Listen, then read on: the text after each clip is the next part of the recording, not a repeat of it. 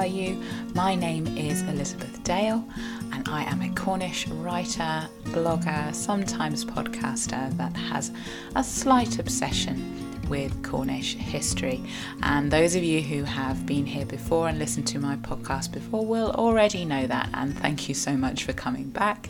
And those of you that are new here, I really hope you enjoy it. Let, let me know what you think.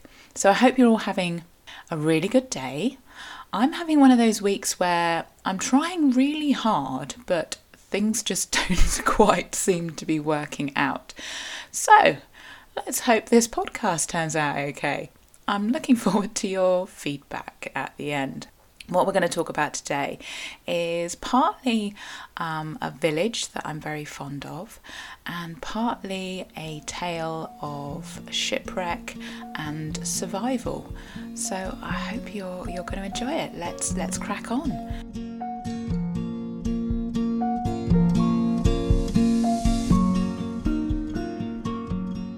So, the village of Flushing um, is not far from where I was born and grew up, and I have to say it's one of my favourite little places to go. There's some really lovely walks in the area, and for those of you that, that don't know Cornwall so well, Flushing is a little village just across the water from Falmouth and its original Cornish name was Nankersey, which roughly translates as either the winding valley or the valley with a reedy swamp. Now, the name Flushing um, dates from the 17th century and it was given to the village in honour of a group of Dutch engineers that arrived in Nankersey around that time, and they left their mark on the shape of the village and they also gave it its new name. The men were from Vlissingen, which is a port town in the Netherlands, and it's believed that Flushing is a corruption of that Dutch name. Now, these European engineers were brought over by local landowners to improve the seawalls in Flushing, to build new piers, and to try and reclaim some of that reedy, swampy land in and around the village. Now, the Dutch, of course, are still famed for their ability to reclaim land. In fact, today, roughly 17% of the total land area of the Netherlands is reclaimed, and about 65% of the whole country would actually be underwater at high tide if it wasn't for the country's system of dikes and dunes and pumps. So, the work that these foreign engineers did in Flushing was not quite so dramatic as all of that, but it was still pretty impressive. And as I said, it completely changed the face of Flushing, and it's not really common knowledge that that actually happened. So apparently, after draining the reed beds, they built the lower part of the town that they that we can see today up on faggots. And so much of the waterfront in Flushing, the area sort of from the Seven Stars back to where Flushing School is up Coventry Road, is actually all reclaimed land. They also um, engineered the piers, which are still there, still in use hundreds of years later. And during construction, the Dutch actually laid the stones of the piers vertically rather than horizontally because this allows the sea to seep in and out of the walls without causing damage, even in really rough conditions.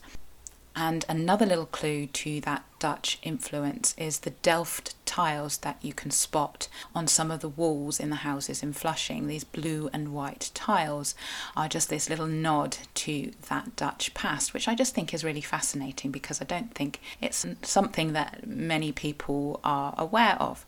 Now, talking of the houses in Flushing, that's one of my favourite things about the village is these beautiful, elegant houses that you have all along the waterfront there. And of course, these were built built for the packet ship owners and the packet ship captains that used to use Flushing as their base. You see, for over 200 years, the packet ship service was part of daily life in and around Falmouth. These were the fast ships that carried mail and passengers all over the globe, and the Cornish newspapers would carry stories of these ships their departures, their arrivals, the passengers that were embarking, or any adventures or mishaps that might have happened while they were out at sea. This era, particularly, was an exciting time for Flushing, and there's this really lovely quote about the village at that time, which says, The streets of the village sparkled with the epaulets, the gold laced hats and brilliant uniforms. And it must have been a really vibrant place to live at that time, which kind of brings us around to our story today. So, during the age of the packet ships, there were at least 10 pubs in Flushing the Jolly Sailor, the Cutter Inn, the Royal Standard, Seven Stars, the Ship, the Three Tuns, the Anchor, the Globe, the Royal Oak, and the Lady Hobart, as well as numerous beer houses that at that time were known as Kiddlywinks. One pub, the Lady Hobart, had a landlord called William Tregidgo, who had a very particular reason for the unusual name of his establishment. It was the name of the ship on which he had been shipwrecked. Now, in 1803, William Tregidgo was a crewman on a packet ship called the Lady Hobart, which was under the command of William Dorset Fellowes, who lived on St. Peter's Hill in Flushing. Now, the Fellowes family were originally from Somerset, but William Dorset Fellowes was actually born at sea in 1769 on a ship called the Dorsetshire, which is where he got his middle name. And he was a very experienced sailor who, after serving in the British Navy, had worked for the East India Company, sailing ships all over the world for around 20 years before joining the packet service in December 1800 at the age of 31. The Lady Hobart was his first packet ship, and she sailed the transatlantic route from Falmouth to Halifax in Canada. Now, the Lady Hobart um, had been built in Liverpool in 1799, but on the 22nd of June 1803, she left from Halifax, Nova Scotia, bound for Falmouth. And on this particular journey, she also had Captain Fellow's wife, Julia, on board. A few days after leaving port on the 26th of June, the Lady Hobart was attacked by a French schooner. Now, England, as you well know, was constantly at war with France in the 18th and 19th century, or it feels like they were constantly at war with France. And it seems that this French ship mistook the Lady Hobart for an unarmed merchant vessel. Now, Fellowes and his crew were able to do battle with the attackers, and they actually won and took control of the French ship.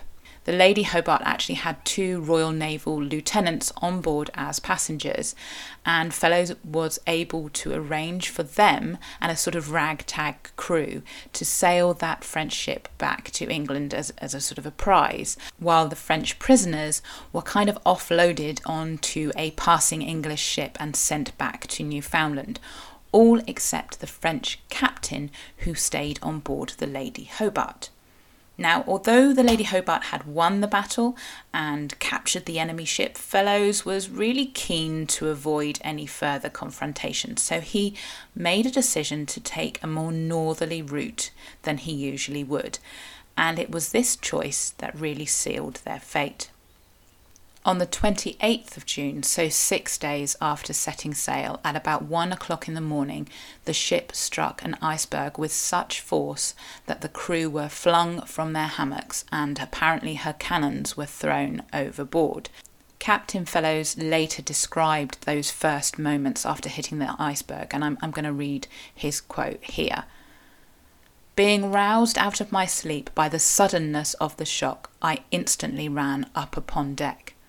The helm had been put hard a port, and the ship struck again, her stern being stove in and her rudder carried away before we could su- succeed in our attempts to haul her off. At this time, the island of ice seemed to hang over the ship, forming a high peak that was twice the height of our masthead. We suppose that the length of the island to have been from a quarter to a half a mile. The sea was breaking over the ice in a dreadful manner. The water was rushing in so fast as to fill the hold in minutes. So, in a desperate attempt to save the ship, they threw anything of any weight overboard, including cutting away the anchors. And then they did something that I have never heard of before. Um, apparently, they slung two sails beneath the hull and then pulled them up tight in an attempt to stem the flow of water. But this didn't work, and despite this, um, the best efforts of the crew with pumps and buckets, within 15 minutes it was really clear that the ship was sinking. Fellowes told the inquiry that came afterwards that he had been determined to save the mail bags, but it was quickly decided by him and his master's mate, a man called Samuel Bargus, that there was just not enough room in the two small lifeboats that they had for all the bags and the crews and the passenger, and so they decided that the people had to come first. They attached weights to the mail bags and threw them overboard so that they would sink and therefore not fall into enemy hands. And then they started to evacuate the, the passengers and the crew. I think it is an interesting fact, actually, that the last thing that the packet captains were instructed to do if they were attacked and had to surrender was to sink the mail. They were so intent that these letters, these documents, didn't fall into enemy hands. Anyway, after they had done this, they turned their attention to the 29 people who were on board, including that captured French captain. And all these people were offloaded and crammed into a small cutter and what they called a jolly boat, which was actually a name for a small wooden boat that was attached to the stern of the ship. And Fellowes reported the situation like this, and I quote. In the cutter, which was 20 feet long, were embarked three ladies and myself. Captain Richard Thomas of the Navy, the French commander, the master's mate, the gunner, steward, carpenter, and eight seamen, in all 18 people, which together with the provisions brought the boat's gunwale down to six or seven inches above the water. Some idea may be formed of our confined state, but it is scarcely possible for the imagination to conceive of our suffering as a consequence of it. In the jolly boat, which was 14 foot from stem to stern, were embarked Mr. Samuel Bargus, Lieutenant Colonel George Cooke of the 1st Regiment of Guards, the boatswain, the sailmaker, and seven seamen, so in all 11 persons. And that's end quote. The only provisions that they were able to save from the sinking Lady Hobart were forty pounds of biscuits, one demijohn containing five gallons or twenty two litres of water, a small barrel of beer, a bottle of rum, and some bottles of wine, two compasses, a spyglass, and a tin cup. They also had a lantern with some candles and a tinder box. As the Lady Hobart sank beneath the water, the 29 people in their two small boats were an estimated 350 miles from the nearest land, which was Newfoundland, and it was freezing conditions. Fellowes spoke to the crew and passengers, and they all agreed that they had a long and difficult journey ahead of them, so that they had to be very careful with the limited provisions that they had. It was agreed that they would have half a biscuit and a glass of wine only each day, and that they would save the water until last. They experienced gale force winds and heavy seas and spent much of their time really just trying to keep the, these little boats afloat. Luckily, the carpenter had actually had the presence of mind to bring his tools with him. The cutter did have a little sail, so they tied the two boats together and made pro- progress that way as well as rowing, uh, and just started heading for Newfoundland, 350 miles away, as best they could.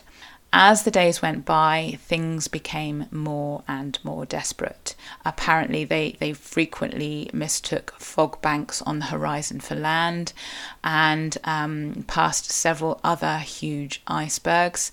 And on one occasion, they thought that they heard like distant gunfire, which actually turned out to be whales blowing water out of their spouts. Now, some reports suggest that they actually ran out of water and had to resort to drinking seawater, which may explain the strange actions of the French captain. On the sixth day, he apparently became completely delirious, uh, completely irrational, and he actually jumped overboard and was drowned. But he fortunately was the only casualty because salvation was not far away. At last, after seven days afloat, they reached Conception Bay in Newfoundland on the 4th of July 1803. And according to the account by Captain Fellowes in the newspapers, which was printed in August 1803, it was under their own steam, so to speak. His account basically says that they sailed into the harbour, though there are some later reports that they were rescued by a passing vessel or perhaps guided to land by a passing vessel. Anyway, back in Flushing, friends and relatives of the passenger and crew were, were growing more and more concerned. Word had reached them about um, the attack on, on the Lady Hobart by another ship, and in early August, the, the local newspapers, the Cornish papers, were lamenting, you know, these grave concerns that the ship had not arrived in Falmouth and that she was three weeks overdue. And then on the 5th of August, the news arrived that although the Lady Hobart had been lost, all the crew and passengers were safe. Now, back in Canada, the survivors were recovering. Some of the crew are said to have lost fingers and toes to frostbite, but fortunately, everyone but that poor captured French captain, they, they, they did survive. There is a letter from a lady passenger, we don't know exactly who, um, that was printed in the newspapers, and she describes the, the fear and the hardships that they endured. She writes, we had the melancholy prospect of being either starved or sinking, as our boats were loaded to the water's edge, and we were 400 miles from any land. After seven days and nights, during which time we were only allowed half a biscuit and a glass of wine a day, we made the island of Newfoundland, and at the same time saw a fishing boat which took us to a small fishing cove, where the people came down to the boats and carried us to our their houses. Few were able to walk. One or two more days, and I think we would all have been dead. Most people were delirious. The captain was out of his mind for two days, and one man jumped overboard quite mad. Two ladies lost their senses the third day, and I thank the Almighty that I preserved mine, which enabled me to take care of others. Captain Fellowes actually printed an account of the shipwreck a few weeks after they returned home, and in it he wrote about their feelings on seeing land after seven days. He said, the joy of speedy relief affected us all in the most remarkable way. Many burst into tears, some looked at each other with a stupid stare as if doubtful of the reality of what they saw. Several were in a lethargic state that no consolation, no animated language could rouse them to exertion. Now, eventually, all the passengers and crew they made their way back to England, and William Tregidgo he returned to Cornwall and married a woman called Julia Organ. Together, they had eight children in Flushing, and he eventually retired from the sea to open his pub that he named the Lady Hobart after the lost packet ship and the ordeal really that he probably never forgot. Now, Tregidgo died in 1857 at the age of 73 and was buried in Mylor churchyard, where you can still see his headstone to this day. William Dorset Fellowes went on to have an illustrious career. He was actually promoted after his return to England, despite losing his ship. But I think it's worth noting that he also wrote later in life that the only reason he believed that they survived their ordeal in those freezing conditions in those Arctic waters was, because of the discipline and the bravery of his crew. And that's the end of the story of the Lady Hobart. I really hope you've enjoyed it and I'd love to hear your thoughts about it. And I think that it's a weird coincidence that as I am recording this in March 2022, literally yesterday, it was announced that they have found the wreck of the Endurance um, Shackleton's ship that sank in 1915 in the Antarctic, and it was just incredible to see the photographs of that beautifully preserved ship. And it just got me thinking, you know, does the Lady Hobart still exist somewhere at the bottom of the Arctic Ocean? And wouldn't it be incredible? If we could find her too, though I'm not really sure there would be much funding for that. Anyway, Just a thought. So, if you've enjoyed this story um, and you want another shipwreck fix, um, I did record an episode a while back about Thomas Proctor Ching and his adventures on Skull Island, but I will warn you, it's not quite such a happy outcome as this particular story. Anyway, Thank you so much for listening. Thank you so much for joining me. Please do leave me a comment. Please do share and subscribe and all that stuff. I would really love it if you would do that for me. Um, it would be incredible. And thank you, as always, thank you so much for listening. It really, really does mean a lot to me to get any feedback that you have about these episodes because, you know, I'm sitting here in a room on my own talking into a microphone. it's just nice to know that somebody's listening. Anyway, thanks so much, and I will speak to you again soon. Bye.